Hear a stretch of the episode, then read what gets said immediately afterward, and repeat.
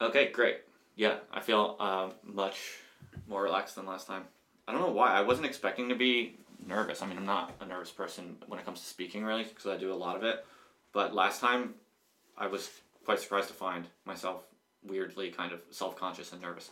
But now I feel great. Now I just feel like uh, I got my kinks out last time. It's good. Yeah. Yeah. How, how are you feeling? A bit tired. Yeah. Yeah. Why?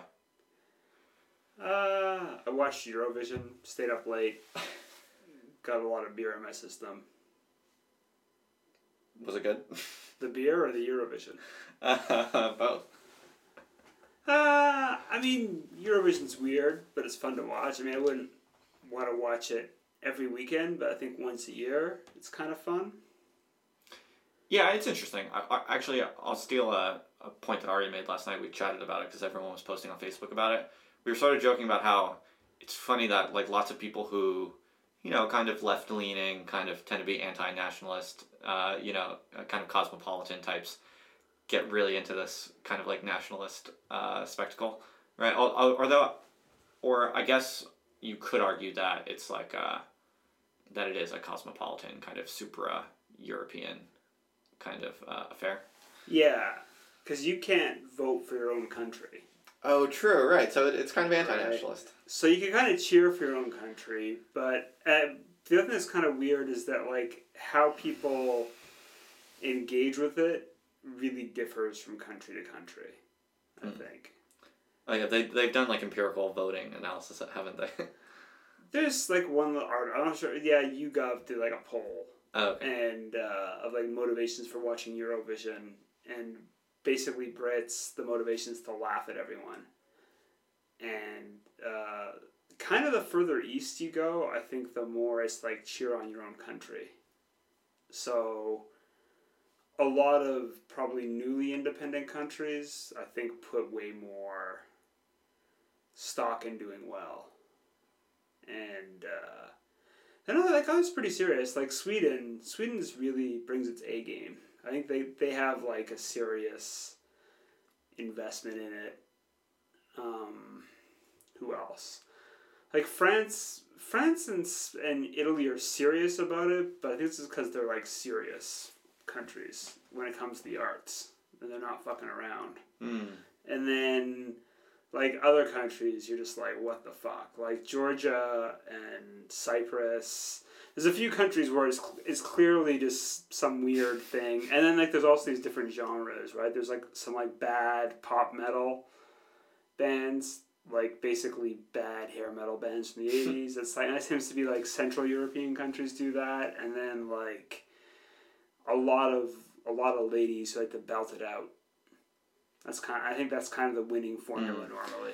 Yeah, I hate to be a downer, but I kind of feel like, I mean, I I had fun last year when we came over and watched it with you two, just because it was fun to hang out with you two. Uh, we could have switched out Eurovision for anything else, and I would have enjoyed it.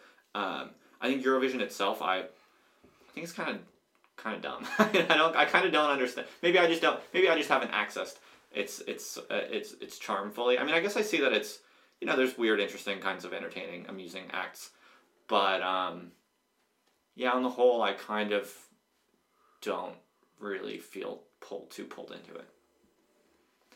Does that make me a stupid uh, heathen? No, not at all. Uh, Why? so tell me other shit. Tell me. Uh, well, so why did you drink a lot? How did you? How much did you Well, drink? well, you're supposed to get drunk when you watch Eurovision. Is that part of the tradition? Yeah, I think the idea is it starts at like well for us it starts at eight. For like other countries it starts at nine. That's, that's the other kind of really weird thing is the further east you go. So like Russia, it's gonna start like ten or eleven. So it's really kind of late at night party thing, right? Mm. Um, Are there betting markets for it? oh, it's massive Yeah. betting. Yeah, yeah. Do Do you mess with that? Uh, no, I never really. Pl- I should play the betting markets. We should. I think I might start playing the betting markets just a little bit here and there. I'm just kind of intrigued. I think we should go to the betting shop, man, right now, and go play some bets. No, I would, I would only do interesting kind of political betting online. Oh, You probably can't do that at the fucking Ladbrokes. sure you can. Can you? Political betting? I don't know. Let's go find out. You mentioned this last time. I think you're really keen to start. Yeah, I say we should go gamble. I say what we do is we put a small pool of cash together, like a little betting pool, and we probably will lose it all. But we Mm. could like make some bets and then track them on this podcast and then see how we do Oh, okay. Um, I mean, we could do for science, not for profit. we could use crowdsourced forecasting, uh, which is actually really pretty incredible how it works.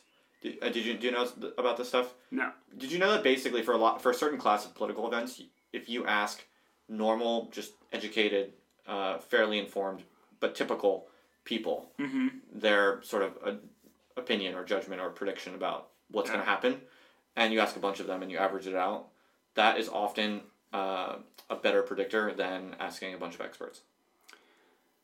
Yeah, I could see that.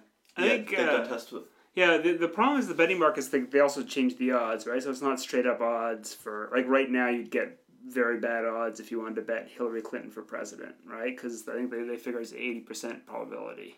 Yeah, right. So you bet like fifty, and you would get like you know five or something Yeah. if you if you win. Yeah. Yeah, yeah. Do you know- so Do you know what Trump is getting? Well, I assume he's getting like nineteen or twenty. If she's getting eighty, Oh, but there are but there are lots of other so five possibilities, right? Well, now it's basically down to two, maybe they leave one percent for random events. To be honest, I, I don't actually understand too much of, of I don't understand too too well how it works because how, I mean are, are the bets set up so that it's you're betting on Hillary as opposed to some other sort of outcome or yeah, it's Hillary winning or any other outcome. Versus any other possible outcome. Yeah. Right? Okay, yeah. I mean, there's there's like in any kind of gambling, there's also more intricate bets, right? So you can do like like the the kind of betting I really like is the track. I like the horse track, so I like to go to the track Really? it's fun. Why- Yeah, why do you like a that? it's like it's a three hour event. You get a program the day before, and you can kind of do a bit of research. Then you go to the track, and it's like normally 10, 12 races, and they're really fast, like two minutes each, and there's a little gap in between, and you place bets on each race. Hmm. It's kind of a good afternoon out. I think it's very decadent. Why do you think it's decadent? I think it's shameful. Why? Um, because it's for rich people. No, it's not at all. Yeah, that's, You've never been to a track, have you? yeah. No, I'm just talking out of my ass. my all, all I would know, all I all I know about the track is well, I know my grandfather used to go, but I never went. And yeah, I mean it. No, but there, but it is sort of bifurcated in the sense that it is it, it there is a sort of elite, like wealthy elite that attends it and is associated with it, and then there's sort of like the poor, uh, kind of like self-destructive gambling class. oh, the whole the track's completely self-destructive gambling for the regulars, right? But for the people with money who can burn that money, it's it is sort of a, an elite luxury, isn't it? Uh, the people with money, so the elite, they don't really bet. I mean, they do gamble too, but they they're the horse owners, Hmm. And for them, the actual gambling's whether or not their horse wins and the prizes they win. And there's a whole weird political economy attached to it. Right. right? So basically, like at the high end, what you're trying to do is buy a horse for cheap, have it win a bunch of races, and then breed it off. And that's where the real money's made. Is like you can get like a Mm. championship horse, his DNA is then good for breeding. Hmm.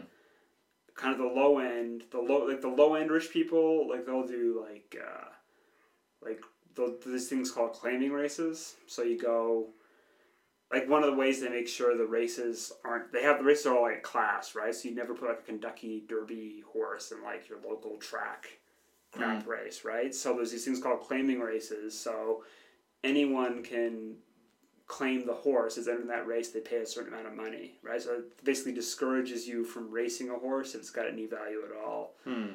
And the dodgier the track the lower the claim is because basically the horses and i would go to very dodgy tracks Okay. Wait. So, but have you? Do you know that article by Hunter S. Thompson about sort of you know the decadence of uh, the horse tracks? Do you know this article? no no I forget the title of it. I think it was a it was a you know one of his characteristic uh, kind of gonzo journalist Yeah. investigative pieces. Uh, I think it was about the Kentucky Derby. I haven't read it. I don't know, so I can't speak to it. I was only Yeah. raising it because the title is something like you know the the decadence of the of the Kentucky Derby or some shit like that. Yeah. But it's basically, if I recall correctly, it's um, yeah, it is basically a critique of of that culture as being uh, really decadent. Well, yeah, but this is a Kentucky Derby. It's like the the highest of the high, right? it's Yeah. like there's like hundreds of thousands of horse races around the world every year. And the Kentucky Derby is like the pinnacle. It's like the top horse race, the top horses. Well, I think Right. cultures should be judged by their highest representative. Uh, maybe. I mean, we could just go to like the local. Well, actually, we're pretty close to the Windsor track. Windsor track's probably our closest track, and it's like a pretty posh track. That was it. Like the what you call it? It's the Royal Ascot, right? It's like it's right next to the Windsor Castle and Sounds the ridiculous. Racer horses. I would go. Like, I would check it out. Yeah, and that's like the high end where people dress up in all their crap and whatever. Do you have to pay just to get in? for the like for what the main Royal Ascot? Just to go in yeah. and look around. Uh, it varies. It varies a lot. Most like the, the I haven't really done a British track. I've done like a lot of American ones. So I'd go to like or Montreal one. So growing up, I go to Blue Bonnets, Hmm. and that was like Montreal. And that wasn't even like thoroughbred racing. That was um, buggy racing. They had like a little horse and a little the rider would be behind a buggy because the horses were shit. And then there's also quarter racing because the horses are again crap. They're not purebreds, so they just like run shorter distances. And then uh, Minneapolis had a really good thoroughbred track called Canterbury Park, and that was fun. And there were a couple of guys in grad school who were like serious horse pickers. Hmm. Don't they? If they lose, don't they like kill him or something? Uh, Is that a thing? Yeah, of course. It's fucked up. Well, that's what they do to humans too. Not if you lose one race. Yeah, no, if you lose the game of life, they throw you off benefits and leave you to die. yeah, it's fucked up. It's capitalism, baby. Yeah, it's fucked up. They don't kill you them support if they it? lose. Do you No. support that? Do you What? support capitalism? They support capital. I'm talking about horse racing here, man. No, but we're we're transitioning. Oh, okay.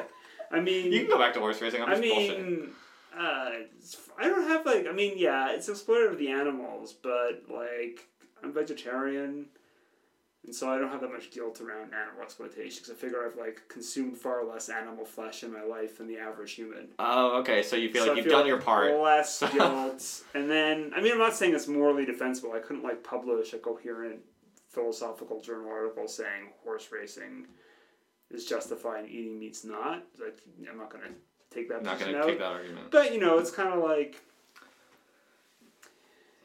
I don't know. Like I walk to work every day, and so if like one day rather than walking over here, I were to drive, like yeah, that, acts like kind of selfish and lazy and bad for the environment. But I'm like, yeah, you know, my general net environmental actions. Well, they're still pretty crap because I'm a first world guy and fly around a lot. But you know, I don't feel that guilty about it. I think we could write a philosophical journal article about the justifiability of horse racing.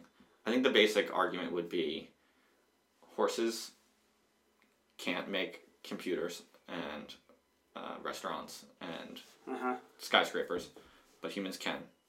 Therefore, horses can't win the race. Then humans have the right to kill them. They don't kill the horses if they don't win the race. That's not true. Uh, if they get injured, there are if they get like irrevocably injured, they often do get destroyed. So it's kind of sometimes a bit more nasty. Like if they they horse race and they break a leg or a hoof and it's not seen as easily repairable, they'll often put the horse down. Hmm. Okay. I mean, do you think that? Do you think that something that I often think about is? I I mean I basically support animal rights perspectives, even sort of radical ones. I, I'm friends with a lot of vegans, and I basically think it is fucked up to exploit animals in any way, including to, to, kill them, to eat them, whatever. I do basically kind of basically support that. I feel like. Yeah. So if someone asked me and I had to go on the record what I think, it would be yeah, I think eating animals is fucked up. I think killing animals is fucked up. I think we should try to do it as little as possible. That's what I would say. But I do often think a lot. Uh, I find my mind going in different directions sometimes and kind of playing with other ideas, such as, for instance, I mean, the one thing I oh, I don't even I don't even know if this is intelligent or sophisticated. This might actually just be stupid when I say it. But I do often find my mind thinking about the simple fact that the, the animals kill each other, right? And this is just sort of the, the order of the animal kingdom. Yeah. And especially when you think about animals that kill humans, right? Like, pre- you know, predators, right? Like bears and, and lions and things like that. And I sort of feel like, I don't know if you're familiar with sort of the, the more proper philosophical arguments here, but I sort of feel like creatures that have no regard for, you know, sparing other creatures of pain and even could, and, and if given the opportunity, would gladly eat me. I feel like that's a different uh, philosophical puzzle regarding whether or not we can shoot them or, or eat them or whatever or, or domesticate them. I my mind always wants to say that if it doesn't if the animal doesn't give a shit about killing or causing pain to other animals and, and especially me, then why should I care about it? and why should I not participate in the animal kingdom just like they do? because we what, are- what animals would kill you? Bears, right? Like mountain lions, lions, Uh, large cats. I don't know. If, I don't know what. Uh, so bears, no. I mean, I've met black bears. They normally just take off. Even grizzlies tend to stay away. But I mean, even like um, let's say like a deer, right, or like a even like a fox or something, like a, you know, uh, possums, whatever. Sort of the actual Awesome. the actual animals. I'm just saying as random examples of animals we actually could see in, in neighborhoods or whatever Yeah. potentially. Those would kill us if they could, but they Yeah. can't. They're not choose. They're not like being moral towards us. Um, they're, they're they, they would kill us if they could. They simply can't. That's just power, right? That's just force. They don't have the force to. Yeah. So. I do don't know if they would or not. Depends the animal. Well, in general, they go around killing whatever they can to eat, right? Uh, I don't know. Well, my point is, my question to you is, uh, doesn't that affect sort of the justification of whether or not we can kill or eat animals? Why? Well, I have a hard time understanding sometimes why. How can you have a moral obligation to a creature that does not have moral obligations to any other creatures or to you? Uh, I have moral obligation? Okay, so I guess there's like two issues. We don't there, have to talk about this if no, we like, can. too- I mean, I think it's you can. I, I'm not I actually. Don't, haven't really read much of the animal rights literature. Just what, well, what do you think? Whatever you think. Uh, well, okay.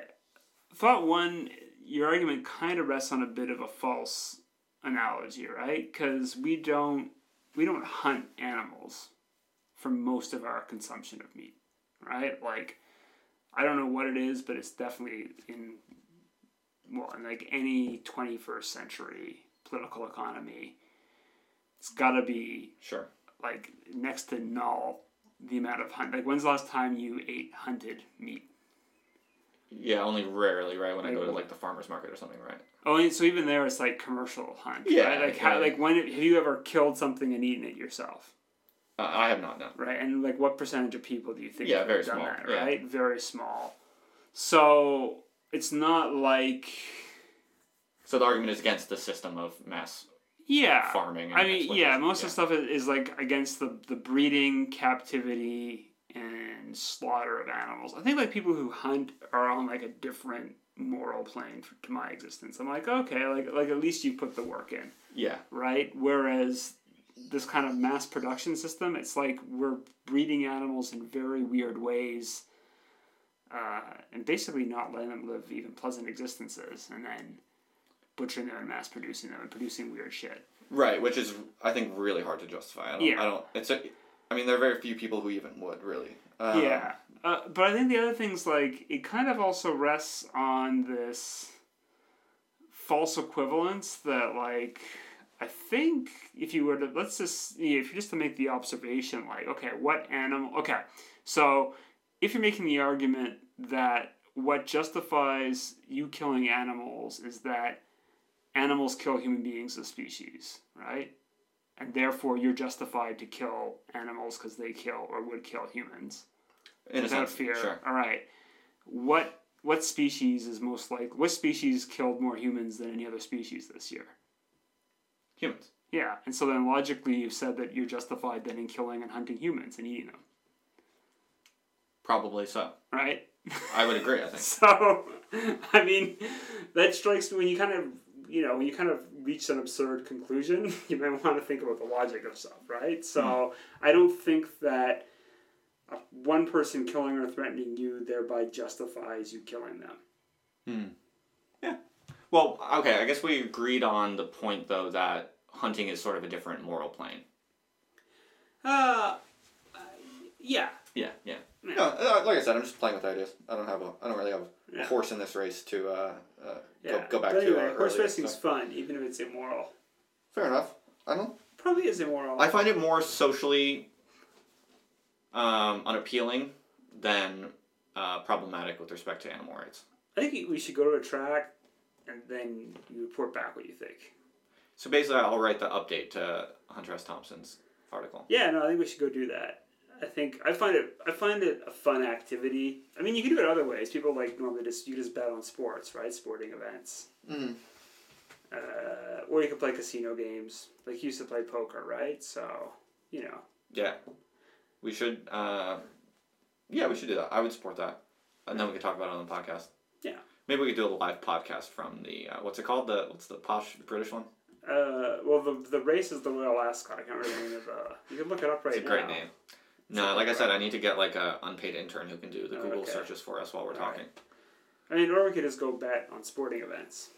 or we could just go hunting We can go hunting. in the common. Yeah. Have you ever gone hunting? No. Would you? No. I mean, I, I think I, I would. guess I, I don't go hunting, hunting. I mean, I've killed animals. I shot a squirrel when I was like 16. Yeah. Yeah. I tried to trap them. I remember, never Yeah. successfully though. Yeah. I killed Um, a frog once.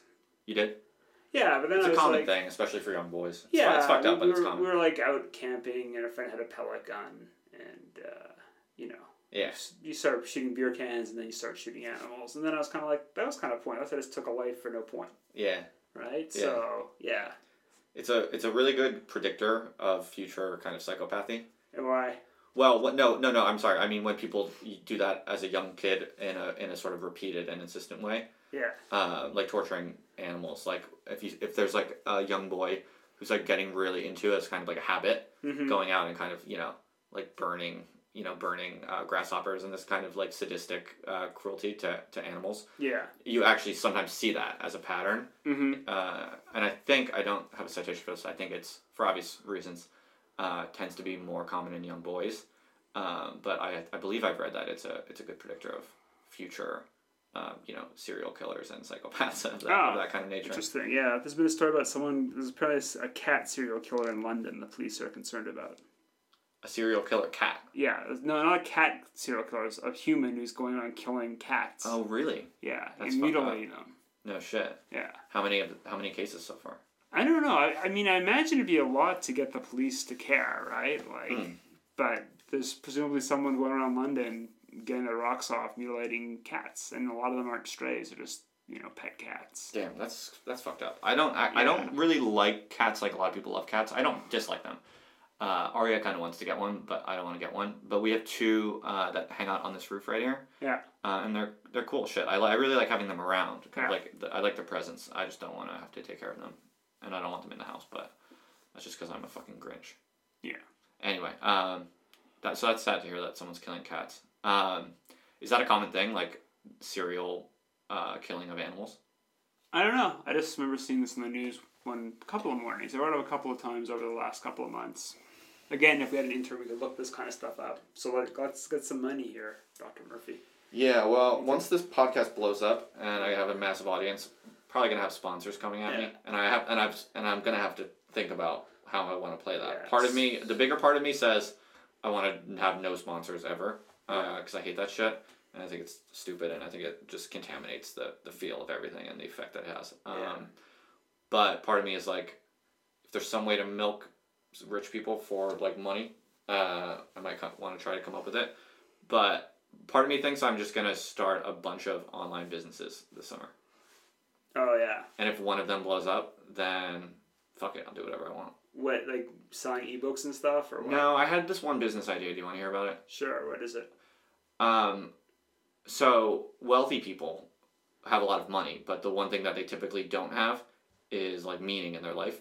And Uh-huh. often, you know, people who are really wealthy, or a good fraction of people who are highly wealthy, you know, the real proper sort of, uh, the real sort of point zero, let's say, let's say point zero five percent.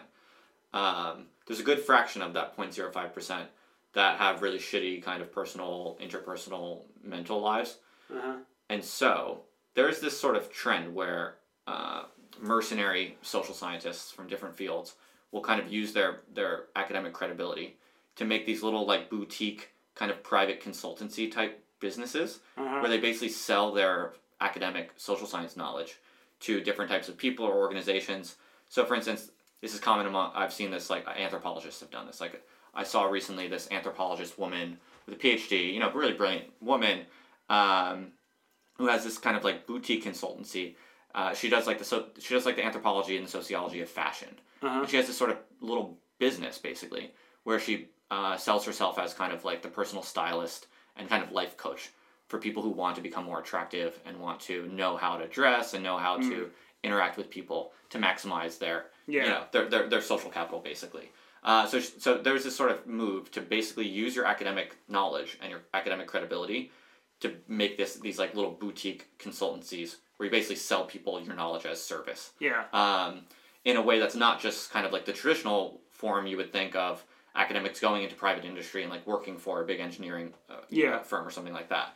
Uh, it's this more smaller scale online kind of boutique consultancy for like lifestyle Yeah. uh, needs basically, uh, and I think it's ridiculous and pretty dumb uh, for the most part, and I find it I find it just offensively like mercenary, um, personally. But I was thinking what something that I could do is start such a boutique consultancy type thing where I exploit wealthy people, uh, which to me would feel less mercenary and less uh, ugly and and, Yeah. and stupid. And so here's the proposal. Um, it would be for wealthy people who have a shitload of money but have no meaning in their life and hate themselves and because you know pursuing money and making a lot of money is highly correlated with having like meaningless lives and uh, being like a shitty person and not knowing how to deal with all of those uh, emotions and baggage that come that come from that. Uh, so basically, I would sell really really rich people life coaching on how to find uh, meaning in their life, basically, and how to feel like a good person.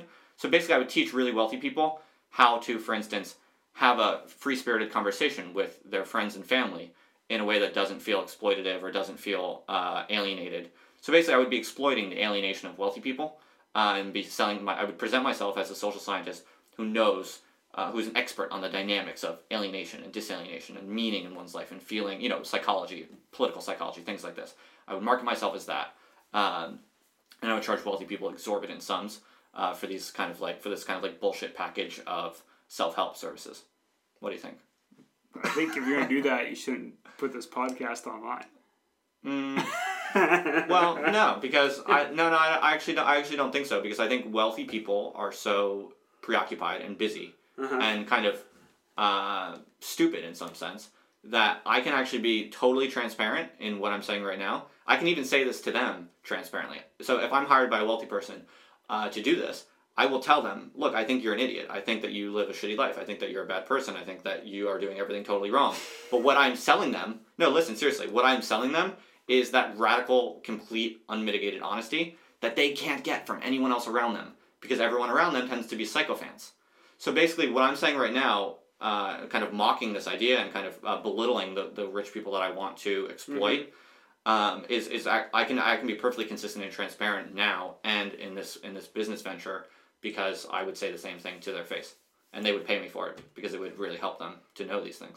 All right, I say you do it. All right, there you go. That's just one of my ideas. I, I kind of have a few other ideas, like harebrained ideas. what other For ideas? got? Well, that's that's enough for now. That's the most sort of worked out one. Okay. I'll, I'll let you know the other ones as I work them out. Um, but my idea is, I mean, this is what startup people do, right? They just launch, like serial entrepreneurs, right? They just Mhm. launch one startup after another, and you just wait until one catches on, and then you're good. Mm, Uh, so I might kind of try to do, play with that model uh, Yeah. of, of, of living uh, Mhm. and of trying to toy with possible alternative pathways to economic self-sufficiency alongside or potentially you know one day maybe uh, instead of academia if academia doesn't you know it's nice to have your options open i think. Yeah, what do you think about that? Sounds like a lot of work. well the thing with the, the business plan i have about exploiting rich people i think it won't be that, that much work. Do you want to know the, you want to know the way i'm going to start it? I'm it's going to be my first like test drive of it All right. I'm gonna mark. I'm gonna make a website that launches this boutique consultancy, and it's gonna make it look like it's a thing. But Uh-huh. I didn't actually do any work for it yet. All I do is make a website. But it looks like there's this big, you know, organization, Uh-huh. machinery behind it. Uh, and then the first product I'm gonna offer is an ebook on on basically you know pitching this idea about how Yeah. wealthy people with meaningless lives can totally find find themselves Uh-huh. um, through my unique method. Yeah. Um, and the ebook is going to cost 500 pounds. Uh-huh. It's just going to be like 100 pages, but of, of specific tips and tricks of how wealthy people can revolutionize their lives and find meaning in disalienation. yeah. It's going to be like about 100 pages. Uh, it's going to have some How bullet. many words? Um, I don't know. Let's. I don't know. We'll figure that out later. But basically, what I'm here's the here's the thing because you said it's gonna. It sounds like a lot of work. Here's why it's not a lot of work. I'm gonna. se- I'm gonna put it on the market first without having written any of it, without having even thought about it. So basically, I could do this in one day. Put up this website, put up this product, charge five hundred pounds for it, uh, or maybe even more, maybe a thousand pounds, depending on how much, depending on what part of the wealthy elites I want to try to cut into. Um, and then I, I will only have to write the damn thing if people actually order it. It's brilliant. So if I get orders, then yeah, I'll do the work, and it'll be uh, really, really remunerative. Uh, but if no one orders it, then I didn't have to waste time doing any work. But won't they expect it right away if they buy it? Yeah, well, if I'm being paid a thousand pounds to write it, I'll fucking drop everything and write it. what do you think? Is it good? Yeah, I, do it. I'm curious to see how it goes.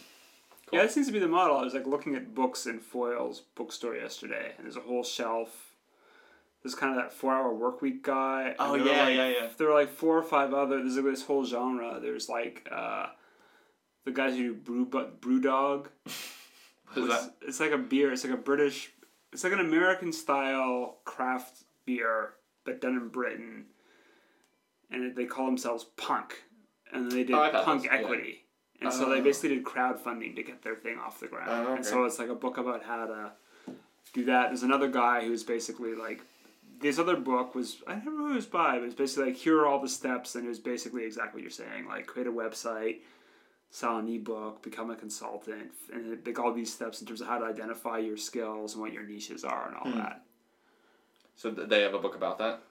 They have like there's a shelf like all of this. There's a Oh, whole yeah, it's a shelf whole industry, Foyles, actually, right? yeah. it's a whole industry. I mean, the probably the most famous guy is that four hour work week guy because that's his model too, right? Yeah, that guy. I know. But I But know then, the guy. it, you're but I, about. so I okay, so here's I got a bit cynical because when I look at all these people, and actually I know a guy who actually does this. He he calls it like self improvement, whatever, and he's got a blog and he's doing something very similar. You know, got a blog and he's selling an ebook and goal setting or whatever, and.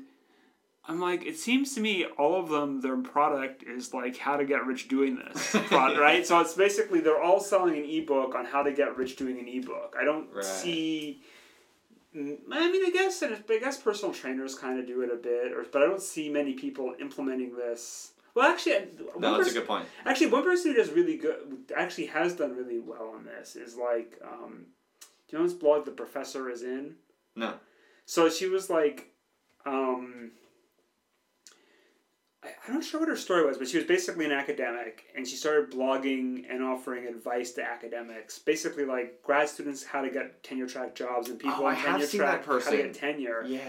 And now she's basically she basically became like a career coach for academics. Hmm.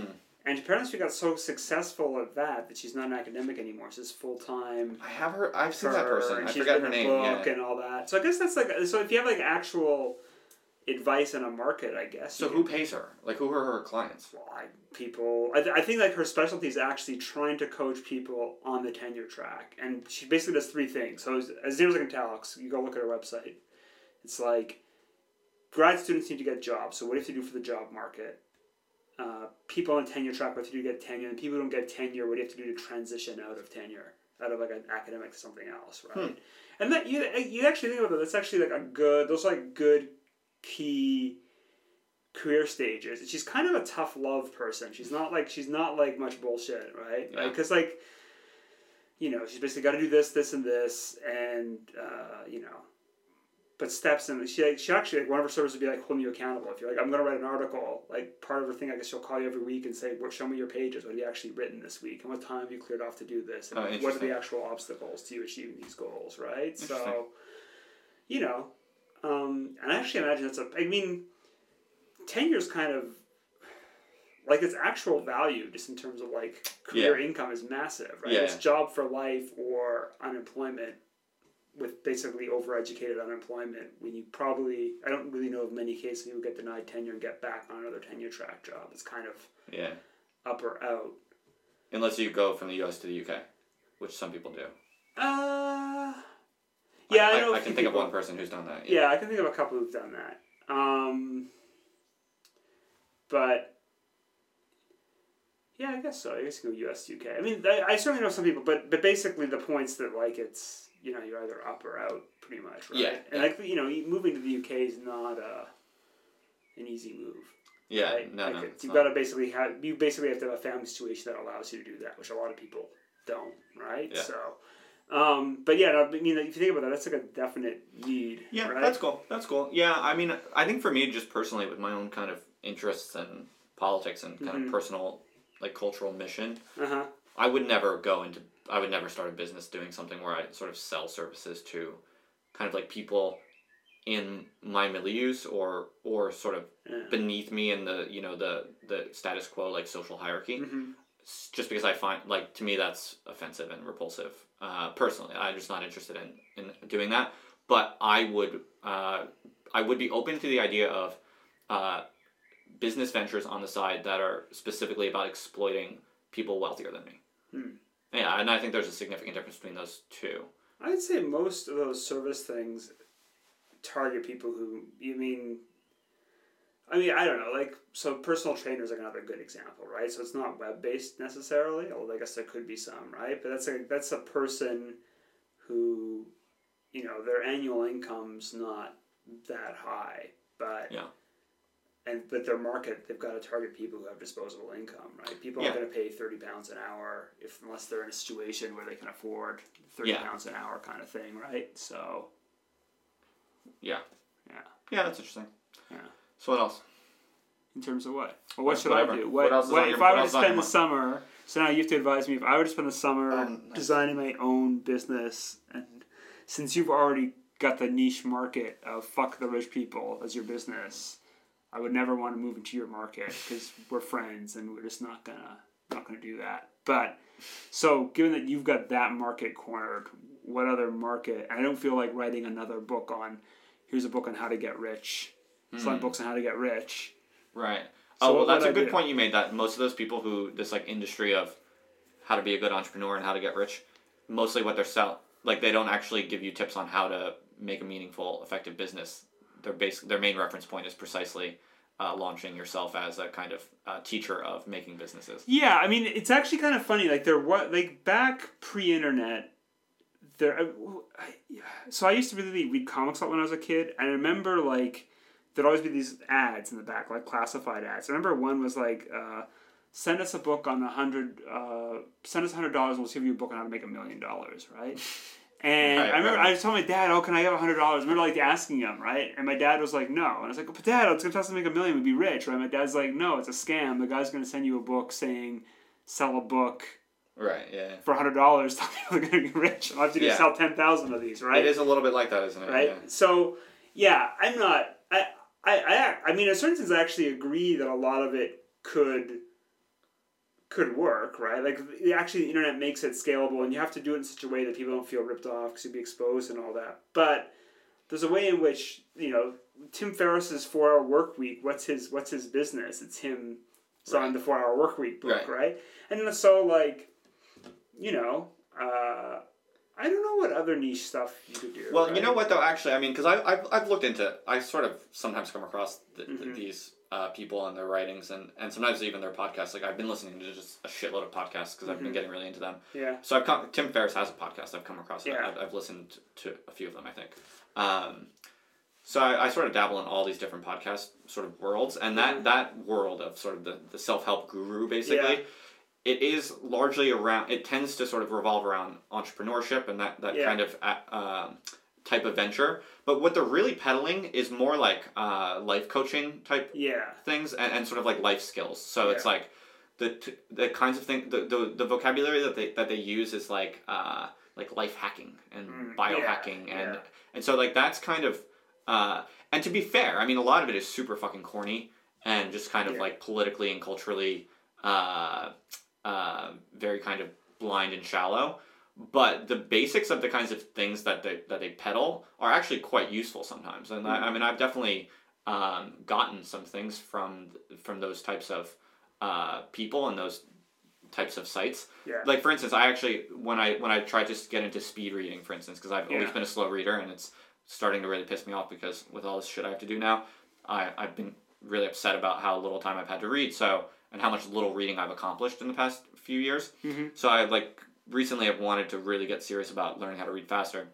And when I start when I looked up, uh, I went online to look up you know stuff about speed reading, how to do it. The first page that popped up for me was a fucking blog post by that guy Tim Ferriss. Okay. Uh, so uh, by looking into the stuff that he that he's doing, people like that are actually they actually are kind of um, sharing useful kind of really actionable tips and tricks for like just how to kick yourself into gear in different ways Yeah. and that's kind of like what they're kind of explicit about that Yeah. uh, that that's kind of like what they're offering um, and to be fair i mean the, his little blog post that i read was uh, one of the things i followed just Yeah. to like help start speed reading and it, it worked so That's that good. like what they're getting really good what, what they what they do i think from what i can tell is they try to like figure out all the different kind of cognitive and behavioral kind of efficiencies that people can pursue Mm, but that the average person doesn't. Yeah. and then they just kind of like package these insights as like life-saving magical uh, tricks to make yourself powerful and, and use it and then you use these things to start businesses or something. But the, the how you go from the these little self-help tricks to having a successful business is uh, kind of this like big black box or question mark which I, I, I don't that's where i think the the kind of ponzi scheme uh, comes in because they don't actually have tips or tricks or knowledge on how to identify a useful uh, kind of uh, gap in the market, for instance. Like that's actually where. Actually, dude, the book I was looking at yesterday actually does. Oh, oh, It's- did It's I? got like little exercises you can do and stuff. I can't remember what it's called. for but- finding like bit entrepreneurship opportunities.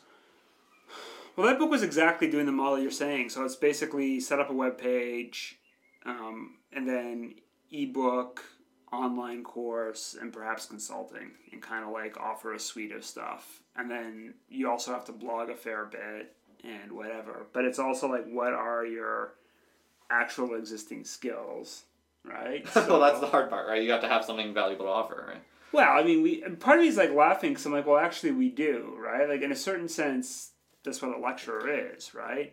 Oh yeah, no, we we yeah, some people do, but the the thing is that if you if you have valuable skills that you can market, then it's not too much of a puzzle or an issue to to to go and do that, right? Like yeah, the, the these types of people and their projects make it they make themselves sound like and they often say they use language like this that that sort of anyone can do it right? That it's like uh, this is like a a, a, a a workflow for any random old person yeah, to make a successful business. But really that's not the case. Like you have to already have valuable assets that you can market. And that's the difficult that's like the that's the, that's the whole puzzling difficult kind of cultural and political question is how to, if, if you're into like capitalism and you're into markets and shit in the first place which i'm not but if you are the, the real puzzle is sort of how do people um, from different walks of life and especially from lower uh, socioeconomic status and that kind of shit how do how do you make a, a successful business that way? You've, tim ferriss has no fucking tips for that i don't think. Uh, yeah. Although you know, part of me is like I'm not sure how like new that is, right? If you get into something, like I should. So like, all right, so I've been like doing this kettlebell training with this guy for like eighteen months, right? Oh, and cool. like you know, it's been good. And he's like obviously got these certs and stuff, but he, I, I, we kind of like I reached a point where I'm like, okay now I know how to do everything, so it's like I don't need to like hire him for lessons anymore. But then I was kind of like, well, what's next? He's like, well, you could start training for a certification, right? So if I really wanted to, I could now go. I have to like train because one of the things that's interesting about this, like a lot of like the strength and athletic certifications, it's like they now put in place um, like minimum strength and standards. So part of certification, you learn the technique and how to coach, but part of it's also you've got to be at a certain level. So for the kettlebell thing, you've got to be able to do like a thirty-two kilogram kettlebell set of skills, which is Hmm. so it's a good, it's a it's a no. Your strength's got to reach a pretty serious standard. So he's like, oh, you can just follow this training program for like another year and then go take this course, pay a thousand pounds, Hmm.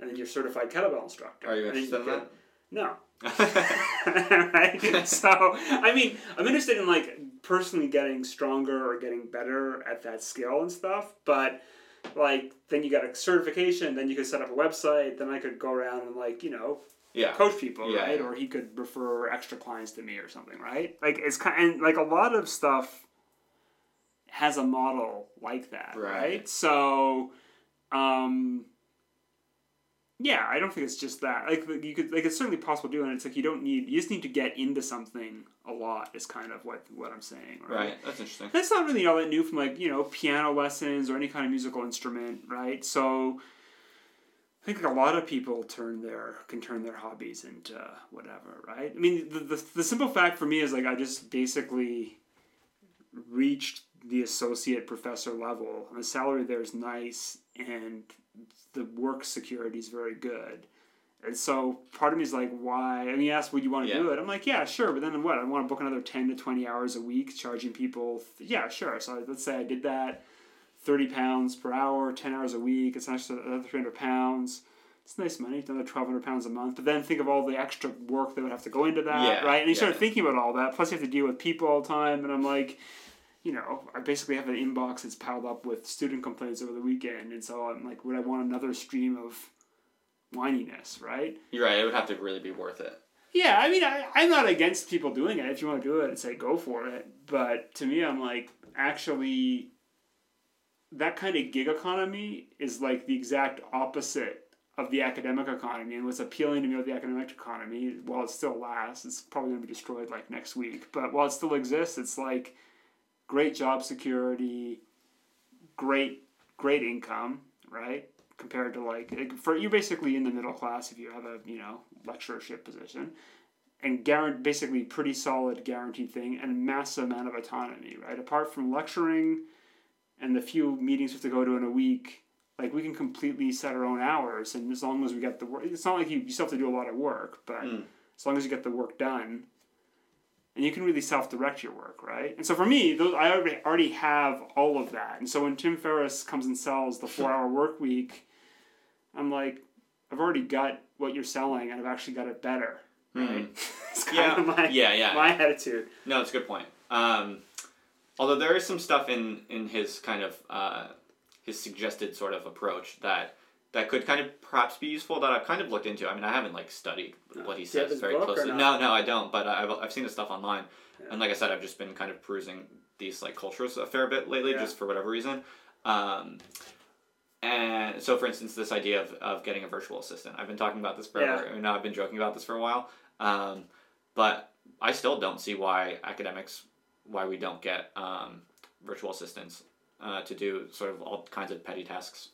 Um, I, I kind of want to get one to be honest. So they often they're from what I've read they're good for like uh, having having people do sort of the mundane everyday tasks like things like booking uh, booking flights, booking train tickets, but also you can have them write emails and stuff like that. Um, Yeah, so I'm kind of thinking about that. I feel like that would be. I feel like there's this sort of normative uh, expectation in academia that sort of you do everything uh, personally, right? Uh, but Well, I, but I don't see why that, yeah. why we have to do that. I, I think we could outsource a lot of our tasks to virtual assistants, save a lot of time, and it's not that expensive. Well, some of it is all right. So like, like okay, like that link you gave me for like auto booking appointments. Yeah. that's been pretty good. Yeah, right. I get credit for that. Yeah, Nice. it's good. Stuff. It's a good find. I think what's funny is like I've noticed the economists have all started doing it too. So I wonder if they, they stole our idea or did you Oh, steal from interesting. I don't know. You ever notice? Like I know because like I did it a lot. You did it for a while. I did it last semester, and this semester all the economist profs they put it up.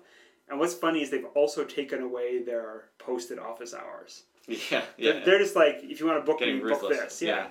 yeah. So that's pretty funny. But um, so that's that's kind of good. Now I'm gonna be like, if you want an appointment with me, please contact my virtual assistant at this address. Um, Eh, but people would rebel against that. That would be seen as kind of Okay, so what's funny about that is everywhere else I've been, even when I was a postdoc at UBC, that stuff was done for me. It's only Southampton where you have to do it on your own, right? So it's kind of like we're in a university that doesn't offer that kind of support. So it's, I think it's kind of British university minimal support yeah, thing, yeah.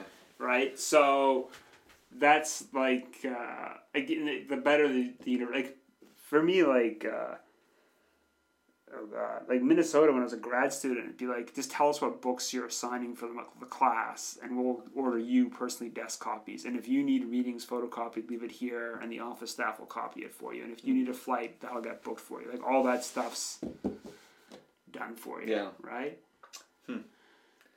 Could so we- okay. I mean, so yeah, no, I think getting a personal assistant's fine. It, it's just kind of it, to me, it's kind of interesting observation. Like I noticed when I got a smartphone, I, it kind of just dawned on me after about two months that huh, actually the university's not paying for this, and actually, I bet you sixty percent of my data is tied up on university functions, right? Just answering email or checking email or staying in touch, right?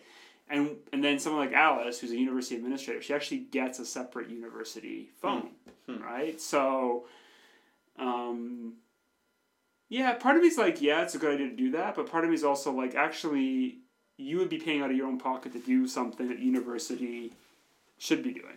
It's kind of a labor issue, right? Mm. So, you know, I guess your personal stuff, you want to do that, it's fine. But part of me is also, I mean, maybe, and the university probably won't ever do that, but if profs adopted that strategy, they'd then just be giving the university. You, you basically be paying the university to do your job for you. Like another cost is added on, Yeah, yeah. right? So, Yeah. Um, that's true. yeah. Could we go back to um, kettlebells? since Yeah, you, since sure, you mentioned yeah, it. yeah. No, the reason I the reason I want to talk about it is because uh, yeah. So I've never um, I've never done any kind of weight training, and I've never really been interested in it. Like I've Yeah. never I've just never cared about having muscles or like being muscular or, Yeah. or how my body looks or anything like that. Um, but now as I'm kind of just like getting a little bit older, I kind of am getting into well, in part it's just because you know we spend so much time kind of sitting down and shit like that that um, I find myself just wanting trying to do a lot of things that just involve kind of moving and just Uh-huh. kind of staying fit. So I'm I'm kind of getting a little bit more interested in different kinds of fitness, just to kind of yeah maintain health. Uh, and so I've kind of been getting curious about kettlebells, and I want to ask your opinion about it because um, basically here's my reasoning for why I might want to do kettlebells. Because I, like I said, I don't really give a shit about weight training. I don't want to go to gyms. I don't want to like lift weights. I don't care about. I don't really care about being muscular and shit like that. Yeah. Um, but what I do find myself doing is like little things, kind of like around the house, just between or in, in the office or whatever, like between work things. yeah. Um, so I have this like chin up bar, you know, I'll like do a few pull ups, so, and I'll often just kind of stretch like out of nowhere. Yeah. Um, so I'm into the idea of just having something around the house Yeah. that I can just like pick up, like I have a heavy thing I can pick up and do a few things with it. Yeah. Uh, throughout the day, here and there, randomly. Yeah. Would that be a good thing to do? With, is a kettlebell a good uh, solution for that? Could I just get like one kettlebell and would that be good? Yeah. Uh, yeah, no, it's designed for that. oh really? Right. There's not like a big uh, science to it. I don't have to get. I don't have to get like a kit of like ten of them. I have three, but it's more like the strong. So a, a couple of things, right? And this is like a lot of stuff I learned f- from working with this guy for a year. You can interview him. He would love to be on your podcast. I don't know if I want to go into the whole like nutrition fitness world, but to be honest, I am kind of getting in, just kind of sincerely Yeah. curious and interested in sort of nutrition science and, Yeah. and fitness science and stuff like that. So maybe, maybe if he's if he's cool, I'll talk with him. Yeah, you'd have a chat. Cool. Um, all right. So, I guess okay. So three things. Yeah, I, I'm like you. Like I actually. So I was taught. I don't know if you were, were you ever like taught how to work out at a gym or No. not really. So like I was kind of just taught by like fit guys, like guys who are buff. They drag me along to the gym and I'd work out with them, and I kind of follow a plan for a while and whatever. Sometimes I get pretty fit and just life gets in the way. I get fat again, but um, so the model that I was taught is actually the bodybuilding model initially, right? And so it's kind of there's actually an interesting history of this. So, like most gym culture in North America and Europe that takes off in the 80s and 90s is really built around the bodybuilding movement, right? And so it's like Arnold Schwarzenegger is actually one of the big drivers of this, right? And so the goal in bodybuilding is just to like be very attractive and develop a very muscular physique, right? And so it places a strong emphasis on what's called hypertrophy, just building your muscles.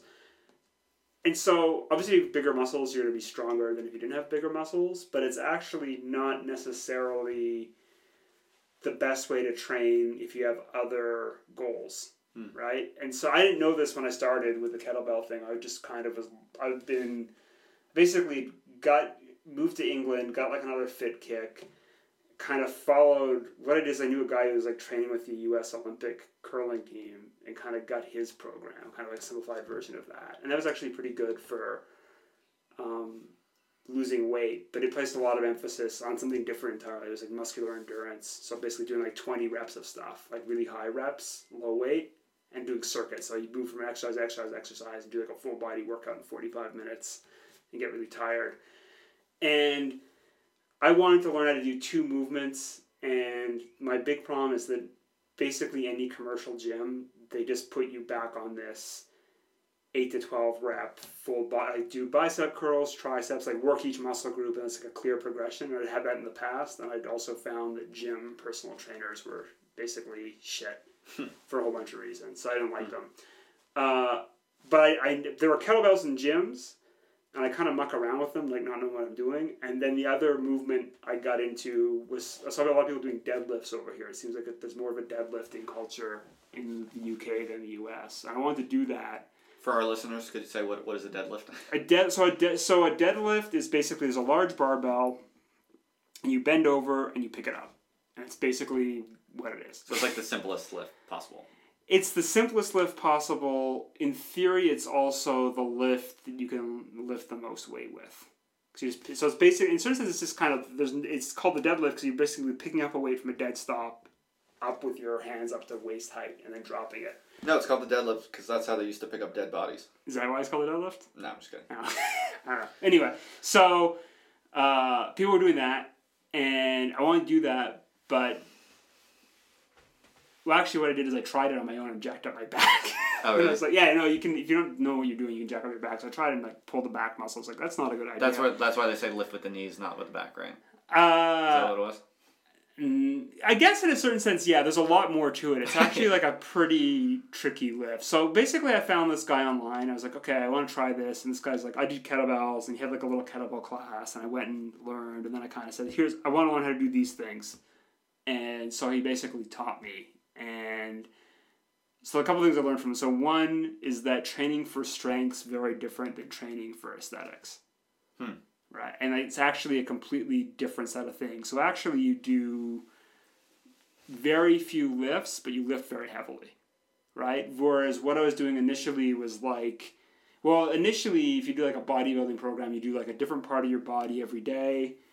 You do eight to ten reps, three three to five sets, and you try to work to failure. You basically try to get to the point where you where you can't lift anymore, and then that'll tear your muscles, and they'll get bigger the next time, right? So you stress yourself and build it, right? Whereas strength training is done in like Olympic lifting and strongman lifting and power lifting. Like these, ba- basically, this, the sport is how much can you lift. Right. And there, they never lift to failure except in the event itself. Hmm. And so for them, it's kind of like people who train for marathons. People who do like a, a power lift, they'll spend like 12 weeks out and they'll be, okay, I'm just going to lift this. And so it's kind of, it's a very different system. Right. Yeah. So what? Which one are you aiming for? I'm not doing any competitive thing.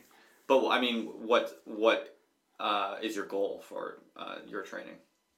Right? Well, now I'm just like mucking around. I don't really know what my goal is. So just basic kind of health. Uh, not really. I, I don't know. Like I just kind of basically I wanted to learn how to do a skill. Oh, okay. All right. And I don't. Do you ever like just want to learn how to do Yeah, sure, something? sure. Right. And Yeah. so. I mean, this is getting back to like the, the business thing. Here's a guy who actually it's like a non sleazy thing. He actually has a skill that I want. Right. Right. I mean, there's a bit of desire to lose a bit of weight, but also just I just actually just wanted to learn how to do kettlebells and deadlift. I just wanted to do Cool. something different at the gym than what I've been taught. Cool. Basically, I got bored. I feel like my interest in it is is just um, I guess two things like just basic kind of um, body maintenance. Mm-hmm.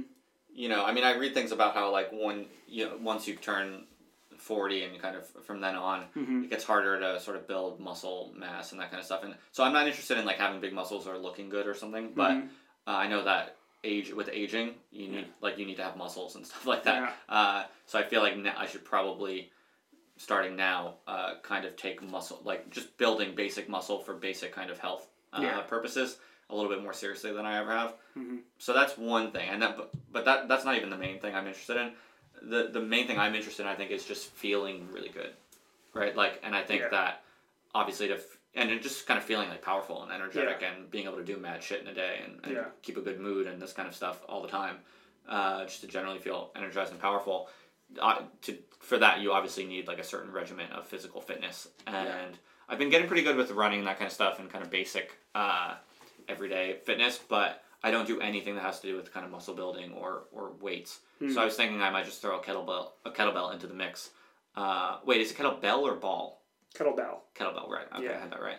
Um, so okay, so on a more practical note, then, for someone like me with my interests and goals, which I, I, I suspect there are a lot of people like me who like don't really want to get muscular, don't really give a shit about that.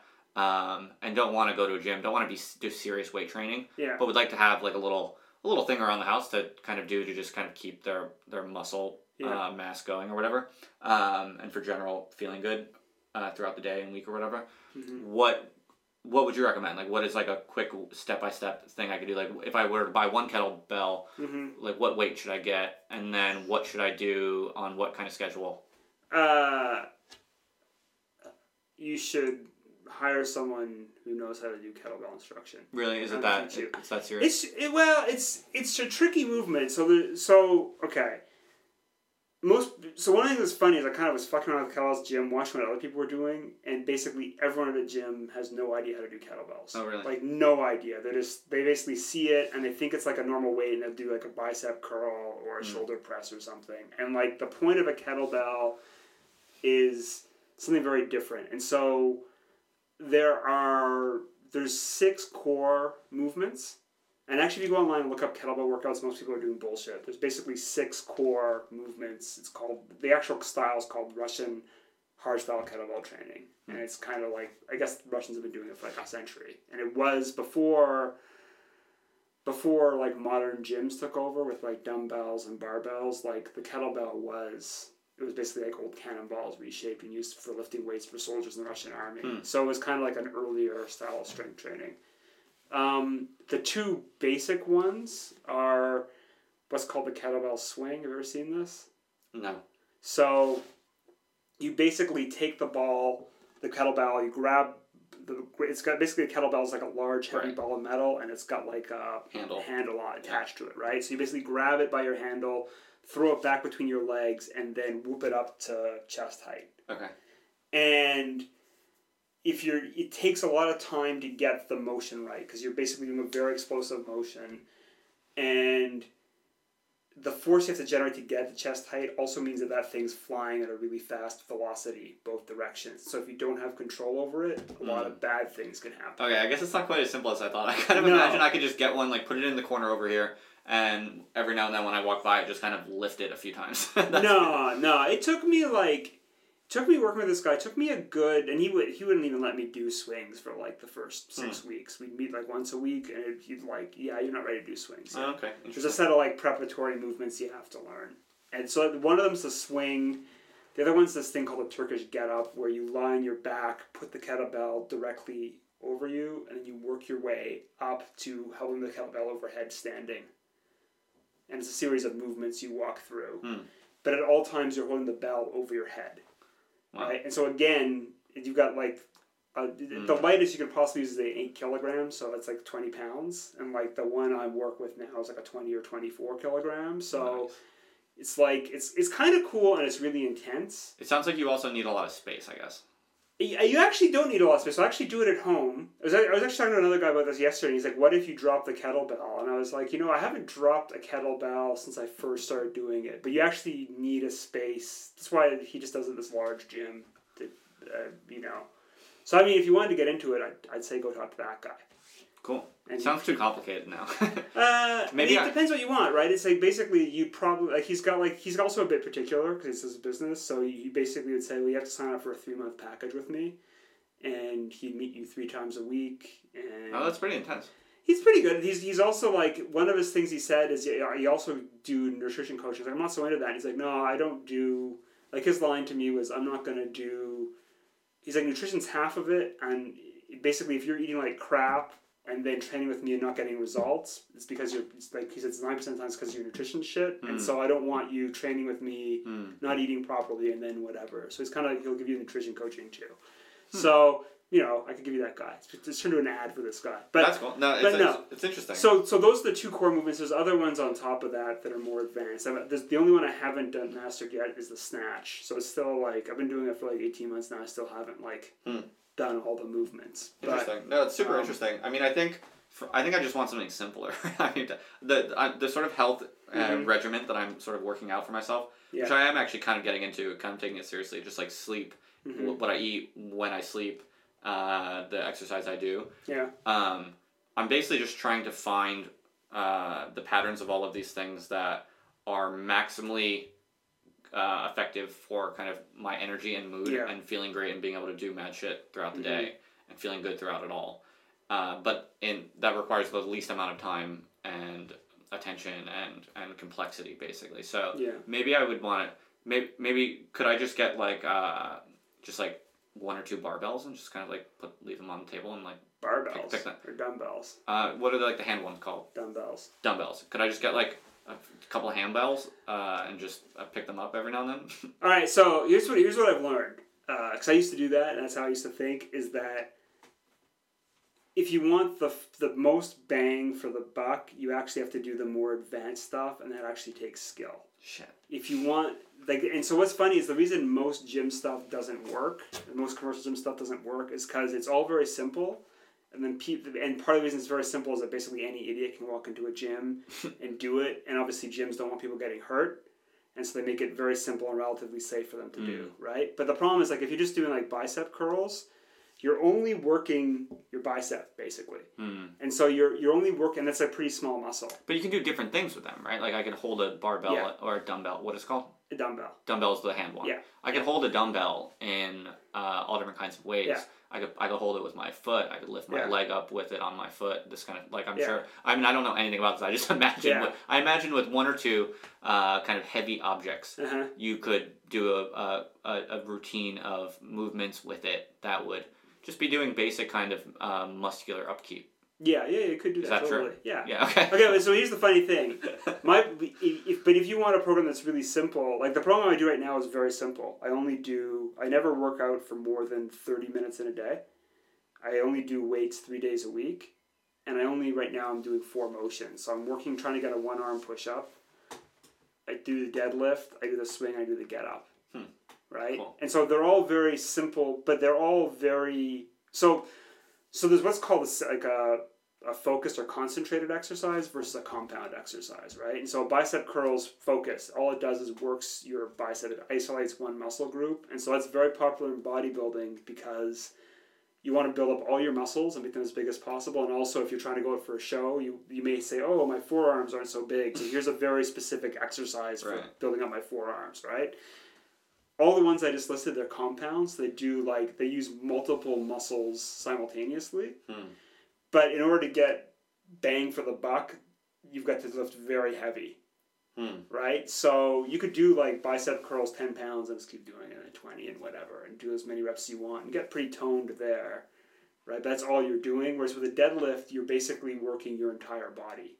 If you do like a heavy deadlift where you're lifting your max, it's like the it's actually the most intense. Oh, is that right? You're working all like many muscles. You're it's you okay. So the concentration is what's called the posterior chain, which basically means you're working all your muscles from your ankles to your shoulders hmm. simultaneously. But you actually are using everything. Like, You hmm. basically your abs have to engage like, every basically every muscle in your. If you're lifting at max or close to max, like every muscle in your body has to engage. And it's basically just in that in that squat movement, like from from Yeah. going down yeah. in a squat, so like lifting up. with yeah. So Fridays I go and do deadlifts at this gym, and I just go in, I warm up, and I'll do eight to ten single lifts, Hmm. and that's the workout, Hmm. and I'm trash at the end of it. Hmm. Right, and it's like so. I I'll, I mean, there's a there's a warm up process. So I do a couple rounds of warm up at lighter weights. But when I when I hit whatever my max weight is for the day, it's normally eight to ten, and it's not reps.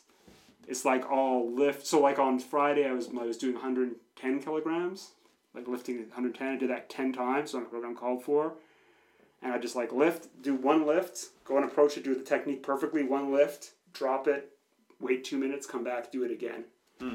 10 times. Cool. And that was it. right? So basically, and it took me 20 minutes. Well, this is interesting. I'm Yeah. glad we talked about it because I was literally thinking I would just get a kettlebell. Yeah. Like a medium weight kettlebell and just No. like put it in the corner and pick it up every so often. yeah, no, I mean, you can do different stuff, but I mean, but it's like, once you get the technique down, right, then you do it. And the other thing that's kind of weird is it's a simple movement, but the more you get into it, the more you get into the skill of it. And the more I Mm. find myself reading online and like Yeah. obsessing over head position and stuff, right? Cool. And so, yeah, it's kind of cool. But it depends if you're into it or not, right? So, yeah. you know. But in gen, I mean, I, I'd say the general rule of thumb is if you want something in regard, not just like in sport or fitness or anything, but if you want to be efficient at something, that normally means you have to sink a lot of cost in at the front end, regardless of what that skill is, Mm. right? Makes sense. Like if you want to, like I'm, you know, I'm sure the same way too, right? Like you're an efficient writer. If someone asks you to write something, right? If someone asked me to write something, I could write a thousand words of pretty decent prose in an hour, and I think most people could not do that, Mm-hmm. right? On like a pretty a dense, lot because I invest a lot of time, right? Yeah. So someone email, you know, if someone emails me something, or I could just go, I can go into a classroom and lecture on Hobbes's theory of sovereignty, right, with basically no prep. right because you've invested so much into it. Yeah, because I invested twenty years in like knowing that topic, right? So it's the same thing. If you want like a really efficient exercise, then you have to invest time at the front end for the skill. But then once you know the skill, like to me, I'm like, okay, like you're asking what competition? Like, yeah, there's actually a whole world of powerlifting. If I and actually as, as a forty plus powerlifter in England, I'm sure I'd go to a hmm. powerlifting meet. There's maybe I don't know what. There's probably 30, 40 guys in Southampton. So it's like a small. It's, it's unlike let's say I sign up for a five k where there'd be like a thousand people running it. There's hmm. probably a handful of people who do it. I'd probably be at the low end of it, but I could still do it and be Sure. kind of part of the powerlifting clique and go to whatever meets. And there's a whole subculture around that. Nice, right? bro. Huh? Nice, bro. Nice, bro. I'm just joking. Oh, about that. I mean, I'm sure you could, right? But and like, there's a there's a whole if you want to take that competitive or any other thing competitive, right? But I actually, for me, I'm like I've, I've got the skill now, where I can just work on what I want to work on. And part of what I like about it is just I don't think nobody cares what I lift, and it's just me. Yeah. Private goal. Yeah. Don't care. Not public. Cool. I like it. I, Yeah. su- I support it. You support what? You Yeah. and your so that's my advice. I. Exercise routines. Um, I support you whether you want to compete or not. Yeah. That that would be cool if you joined the deadlift community. Yeah, my buddy Jonathan. Yeah, he's a pretty big deadlifter around here. Or you could do the, the place I train. It's also like CrossFit, so you could do CrossFit. Oh yeah, that's like the big fad, right? Everyone It's a big fad right now. Yeah. People seem to like it. No, I don't want to be a part of any kind of culture relate, relate like related to physical fitness person. I mean, I don't have anything against it by, Yeah. by any stretch, but um, no, like I said, I want to find out. I want to find the routines that are quickest and easiest uh, to achieve maximal uh, kind of mood optimization and energy optimization. Yeah. Uh, so I'm just kind of tinkering with different types of Yeah. uh, practices. Right now, my thing. Right now, I'm. I've been running for uh, the past year, really, probably. Um, uh, so I've been sticking with that pretty well. Uh, Yeah. I've, I've been running consistently, but I've been doing it totally different ways. Basically, like trying different uh, routines, and I've been Yeah. kind of reading up a bit on Yeah. on the pros and cons of sort of endurance running versus you know high intensity stuff. Yeah. and I've kind of just I've just kind of just been experimenting basically with different Yeah. styles. Um, and right now I'm I've, I've kind of uh, been leaning more towards the kind of high intensity approach because for a while I was doing kind I was trying to kind of do longer runs. I, so I was I was basically building up like I was training for something even though I wasn't training for anything on sort of just this idea this premise of yeah seeing how far I could run and, and being able to run long distances consistently. Um, but I decided but I actually ended up not liking that and it, it didn't work for me. One because it takes too much time and that sucks. Uh, but two because I found that it had you feel good after you Mhm. get back from like a long run but I found that the next day, sometimes it had unpredictable effects in making me really stressed out. Yeah. Um, like the next day, yeah. and I, I read about that and I learned I, I learned why that is, and that's because running is actually stressful as shit. Like I mean, Yeah. it's it's literally technically stress. Like you're stressing your body like crazy. Um, and so there's like I'm sure you're familiar with it because you know Mm-hmm. more about the stuff than I do, but there is this sort of uh, literature, if you will, on how endurance running is actually not good for you. Uh, because you're basically just stressing your body Yeah. and you can actually subject it. So so what happens actually is you actually fill your bloodstream and stuff like that with with like adrenaline and cortisol Mhm. and this kind of stuff. Um, and then that can sit in your body, and the next day you can be like really on edge yeah. because you've accumulated all this stress from like your long run, right? So people now are saying, or at least from what I'm reading, uh, there's a certain move to do short, intense running. This is the whole like high high intensity interval sort Yeah. of trend. Uh, but to me, that makes intuitively that makes more sense, and that and also I'm just kind of practically attracted to it because it's like shorter, quicker, and easier. Mhm. Uh, so now what I've been doing, I don't do long runs anymore. Now what I will just do is um, for basically like just two or three times a week for like 20 minutes. I will just sprint up this big hill uh, as long as I, for as long as I can, as fast as I can. Yeah. Um, and once I can't breathe or move anymore, then I'll just stop and I'll just walk until I can breathe again, Okay. and then I'll just go back to the bottom of the hill and then run up again. I'll just do that for 20 minutes basically. Do that two or three times a week, uh, for like twenty minutes. So it's quick and easy, and I feel fucking like crazy good after it Yeah. because I'm like pumped up, uh, and I just find that it doesn't. Uh, doesn't have like unpredictably negative effects on me like later in the day or like the next day and that kind of shit. What do you think of that? Yeah, there's a lot to it. Um,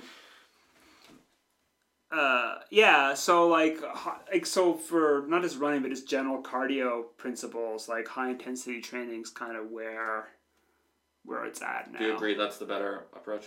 Well, I mean, it, so it depends on a couple of things, right? Like, a what what are your goals, right? That's always the big question.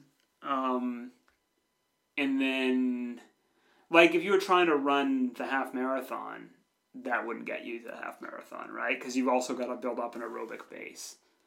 I think if you follow, if you just join like the like the Hampshire Running Club or one of the local running clubs, right? Like most running programs will vary from day to day, right? Uh, so you'll normally have like one long endurance run a week. Like, like so like it depends what you're trying to do. Like like serious serious runners, people are trying to run marathons and stuff, like they'll often like I'm sure like someone like Ingy should probably run six days a week, right? Maybe even seven. I know some people are really crazy and they'll do like two runs a day, right?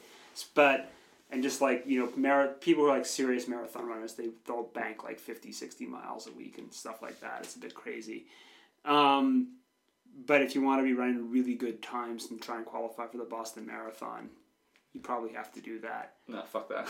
yeah no so it's like, it depends what you want right i think that but most most people doing that running they also have different workouts so they do what's called a tempo run which they run at a shorter distance. So let's say they're, they're targeting a marathon, they may run five miles at what their marathon pace is to get their body used to running at pace. They'll normally do one endurance run that's kind of like building out how long they can run, and then they'll also do some kind of strength interval thing. So, so one of the things you're doing there that's called a hill repeat, where you'll go out and you'll run up and down a hill ten times, twelve times, Oh, that's a thing. That's cool. Does hill repeats? I thought I invented it. no. Is it good? Um, well, hill repeats actually aren't necessarily all out sprints. They're just to build strength. So it's kind of the idea is that there's increased resistance running up a hill. So Mhm. doing that builds up your strength. There's also something called interval training, which is like basically like you go to a track and you'd run around slowly twice and sprint all out once around the track or half do 200 meters Mm-hmm. then rest for 200 meters and just kind of do repeats that way. There's also this thing which I kind of like. It's called fartlek running. It was invented by the Swedes, I think. And it was just called speed play. And so actually what you're doing sounds a lot like speed play. But it's like you just go for your normal run. But you take I- some speed first. No, that'd be good. No, you just kind of go and like you'll basically say, okay, I'm gonna run to that tree 200 meters off, and like run as run faster to that tree, and then slow down again. And it's more like it's not done as regimented. It's a lot more fun in it, right? Okay.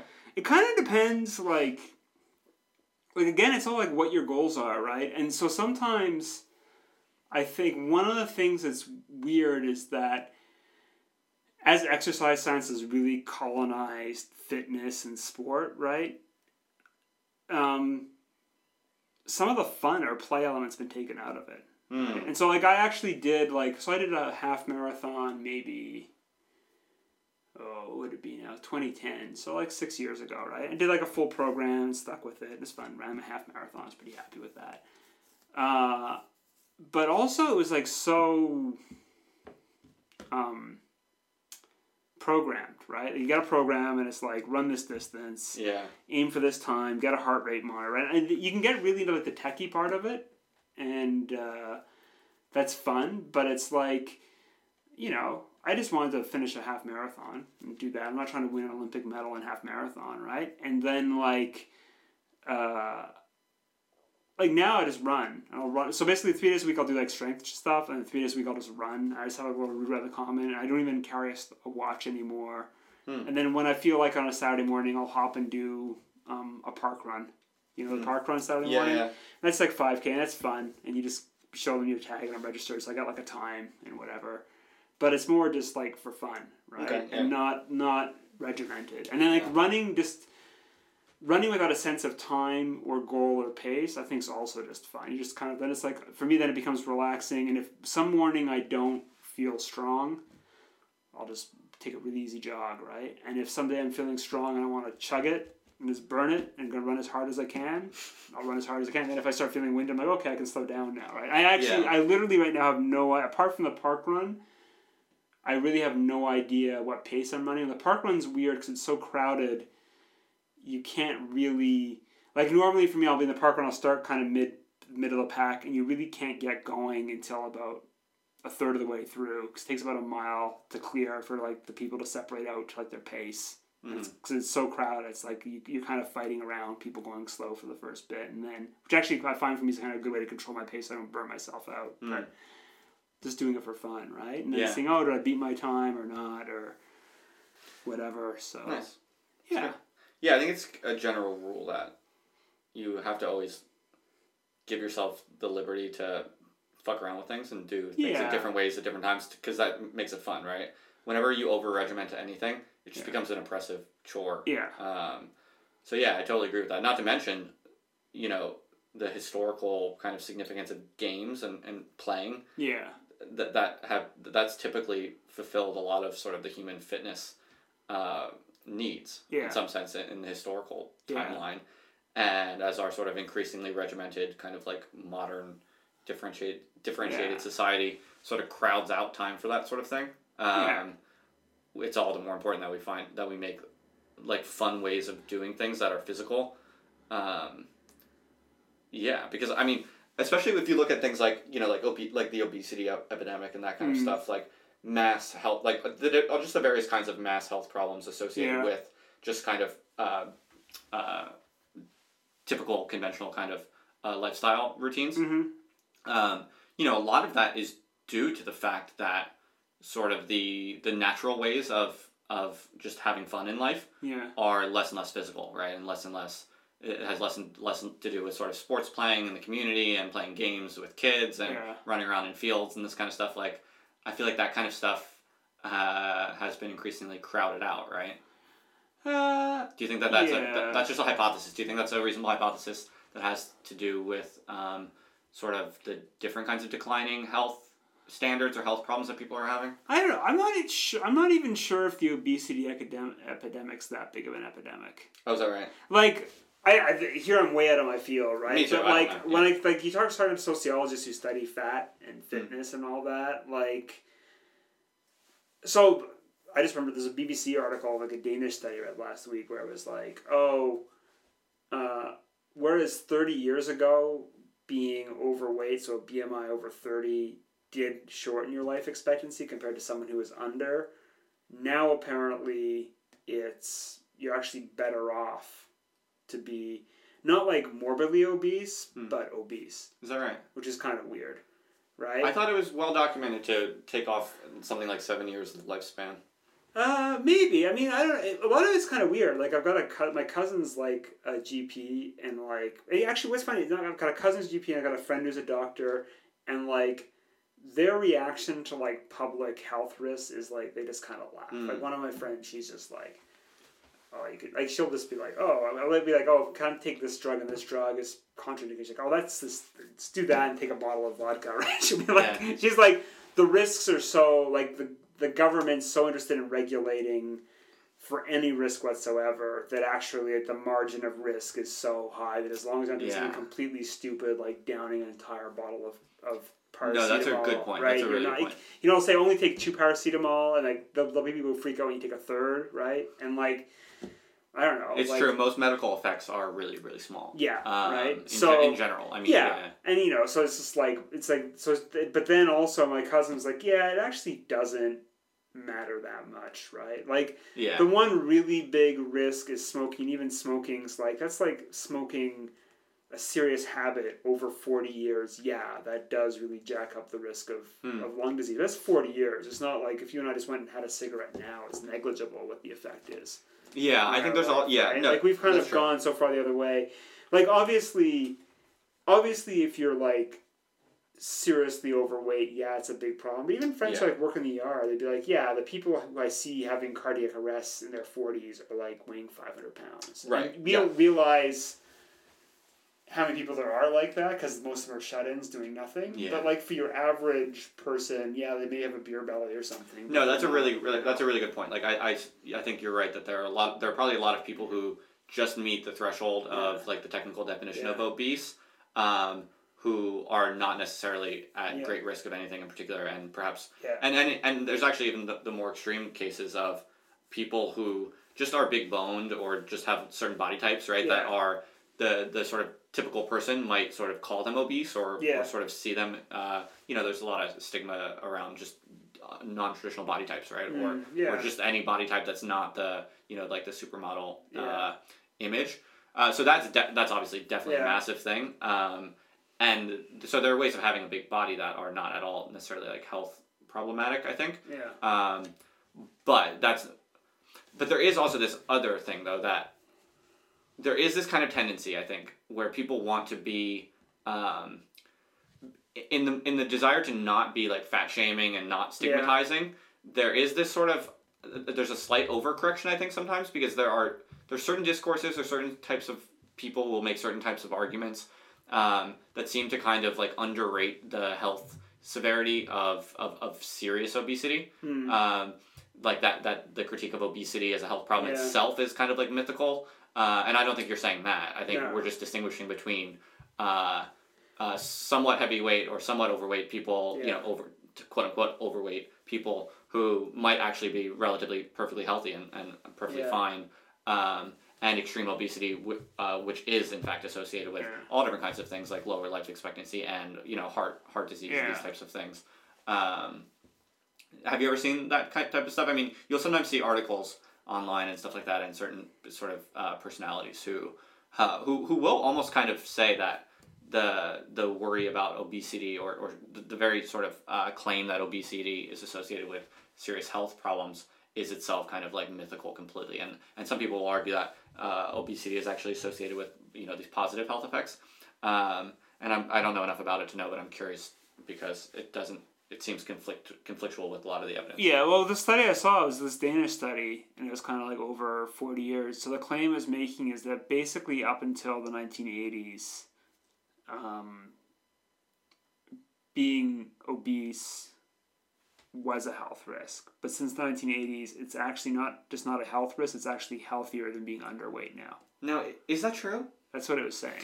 I guess. I'm just going off the Yeah, no, no, no. I'm just curious. I, I'm obviously neither of us are. And so, so the on argument was this. So here's here's the interesting argument, right? Is that actually being underweight, as in having a low body fat percentage, also carries health risks, Mhm. right? And then like the flip side is people who are anorexic.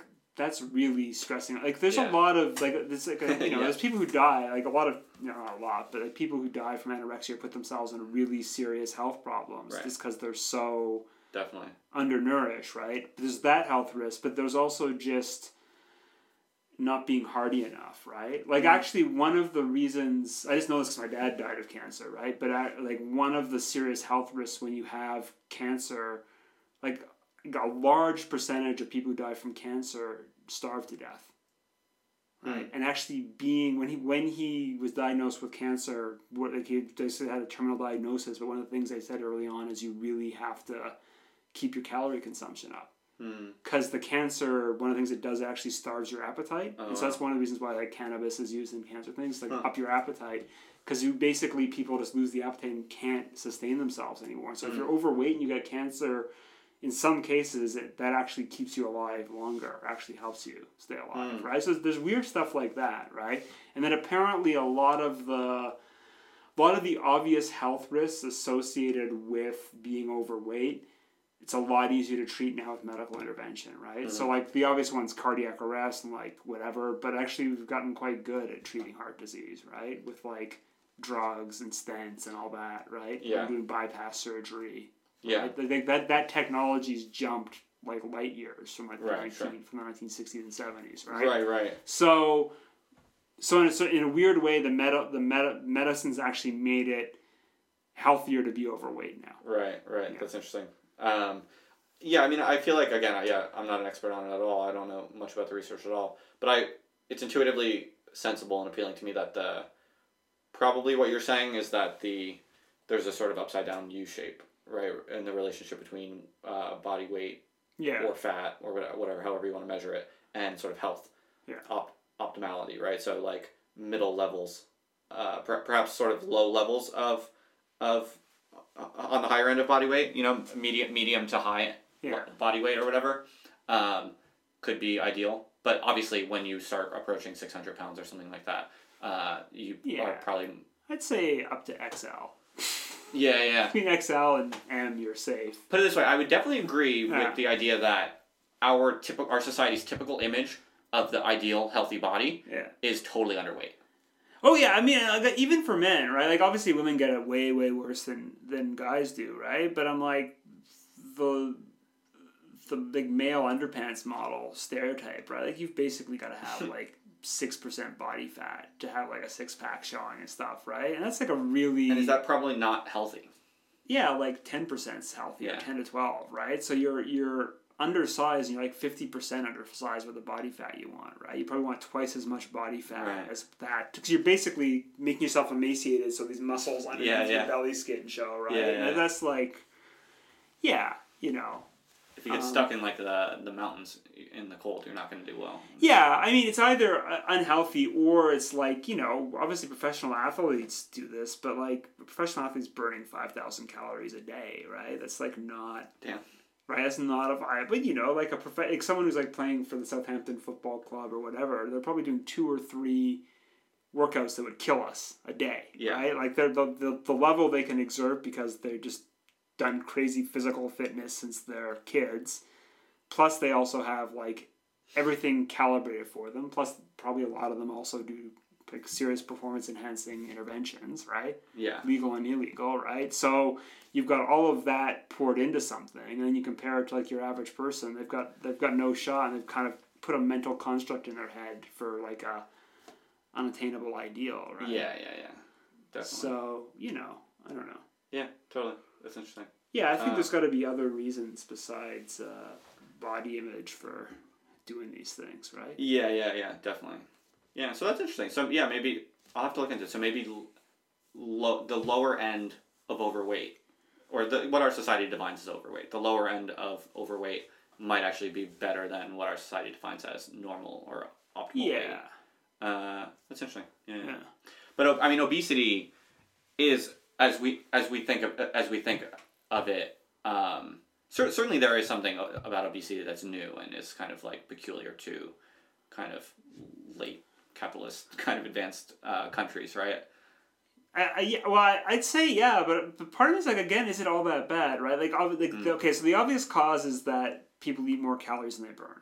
Okay, so part of it's obviously a rise in a sedentary lifestyle, Mm-hmm. right? As we moved from manual labor to desk jobs, right? Okay, Okay, yeah, totally yeah, okay. fine, right? Um, but part of it's also just like access to calories. Like I'm sure, like, like the starvation rate now amongst the poor in like developed countries is negligible compared to what it would have been even in the 19th century, right? Of course. Right, and that's that to me is like not a bad thing at all. Oh, right? sure. like yeah okay so obviously um, we'd prefer healthier diets and all this yada yada but but what's kind of weird to me is like that now seems to be the next wave right is that now it's going to and it's going to be mass availability of high quality food to Hmm. people right think? it's- well this like you just look at like what restaurant chains serve now compared to when I was a Hmm. kid, right? I Or like what meals are now. Or, Maybe you're right. I mean, that's a, that's definitely a happy thought. I I don't know if it's just that maybe maybe we're, I'm just more pessimistic uh, by temperament, but to me, I feel like it sure seems like it's just going to become increasingly polarized, uh, in the sense that yeah, middle class people will start to eat healthier and healthier as we learn Mhm. all the crazy negative health effects of what's in most typical foods, you know, Mhm. like, you know, high fructose corn syrup and this sort of stuff. As knowledge around the insanely negative health effects of that sort of shit increases, yeah, middle class people will start to move towards Yeah. uh, much healthier options. Uh, but poor people are going to be left with nothing else but fucking McDonald's and shit like that. Yeah, maybe, but I think that also like those places will start. Like, they'll basically Mm. figure out cheaper ways to do that, right? Okay. Like I mean, to me, to me, it's, it's a couple things, right? Like there, there's this movement to always cook at home, and I actually cook a fair bit for myself, right? But part of me is also like, is that really like the best, right? I'm Mm. like, that's like, if you follow like all these life hacking things, you actually do everything they ask. Like there's there's a way you're working yourself to the bone doing that too, even like in the pursuit of efficiencies, right? And like to me, what's what's miraculous is that basically anyone now can have all their meals prepared and served for them.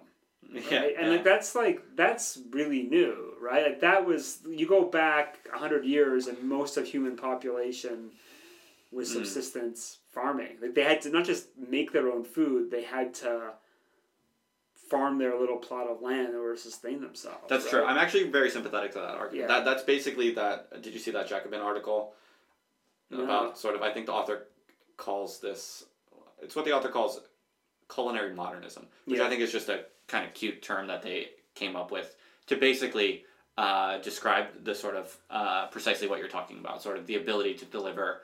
Uh, you know, basically decent food of different, of, you know, the different food groups uh, in a basically tasty way Yeah. to like millions of people, right? Uh, that we've evolved this basic kind of technical capacity.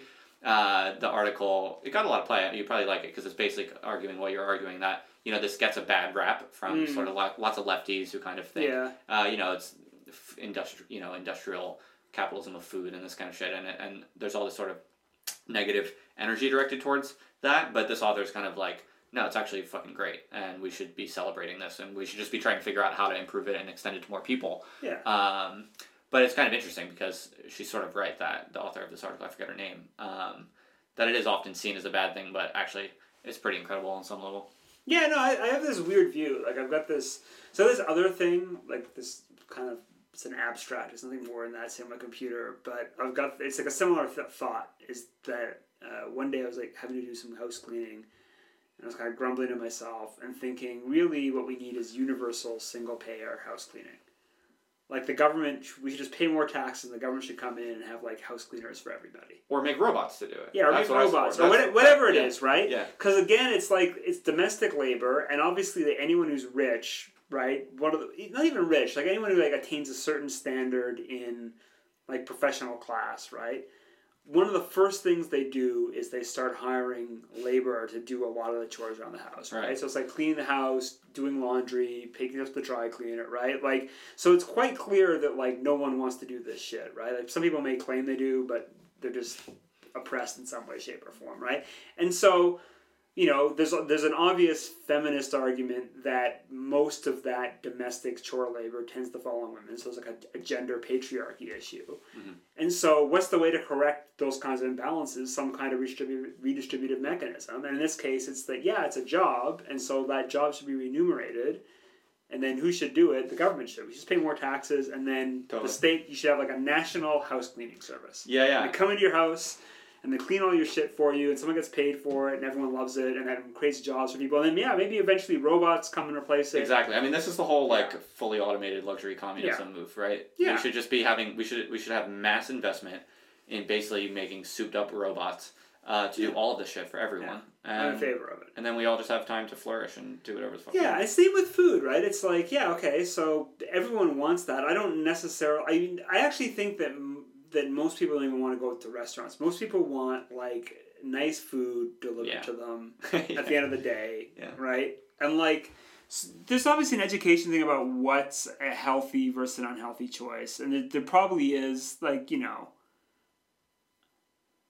I don't even know. Like, I, I honestly think that if most people had access to kind of nutrient rich, healthy foods in appropriate portions, we're just told, here's what you need to eat, and here's what it is, I'm going to provide it for you. Most people just follow a plan like that, and then said, okay, maybe once or twice a week you can yeah. stuff your gourd. But I actually think that most people, if that kind of basic need was met for them, wouldn't think that much about it. I actually think Yeah. there's a way in which the manufacturing of choice by capitalism saying, oh, you know, isn't it great you have all these choices and you default to something, you probably don't even realize why you default to the, Yeah. Yeah.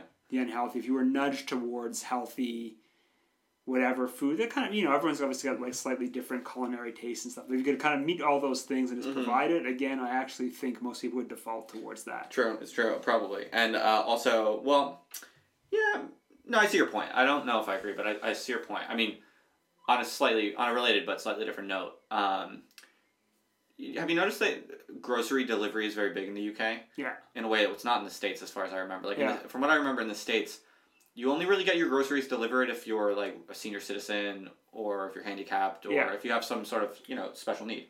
Um, here it seems very popular. Like mo- Yeah. like a lot of people do it just by default. Yeah. Is that right? Is that that's my Oh yeah, that's, it's kind of funny. Like Alice doesn't want to do it. I'm kind of like, do let's it? do it. We, we've done it a bit, and I like it, and Alice hates it. It's kind of like this weird. It seems dope. I just haven't done. I, I we haven't really done it. I don't think we've ever done it. Um, We've but only totally only done because only because um, it's just I'm not culturally as- like I don't I never I've never done it before. I've never thought of ordering groceries, but it seems like a great idea.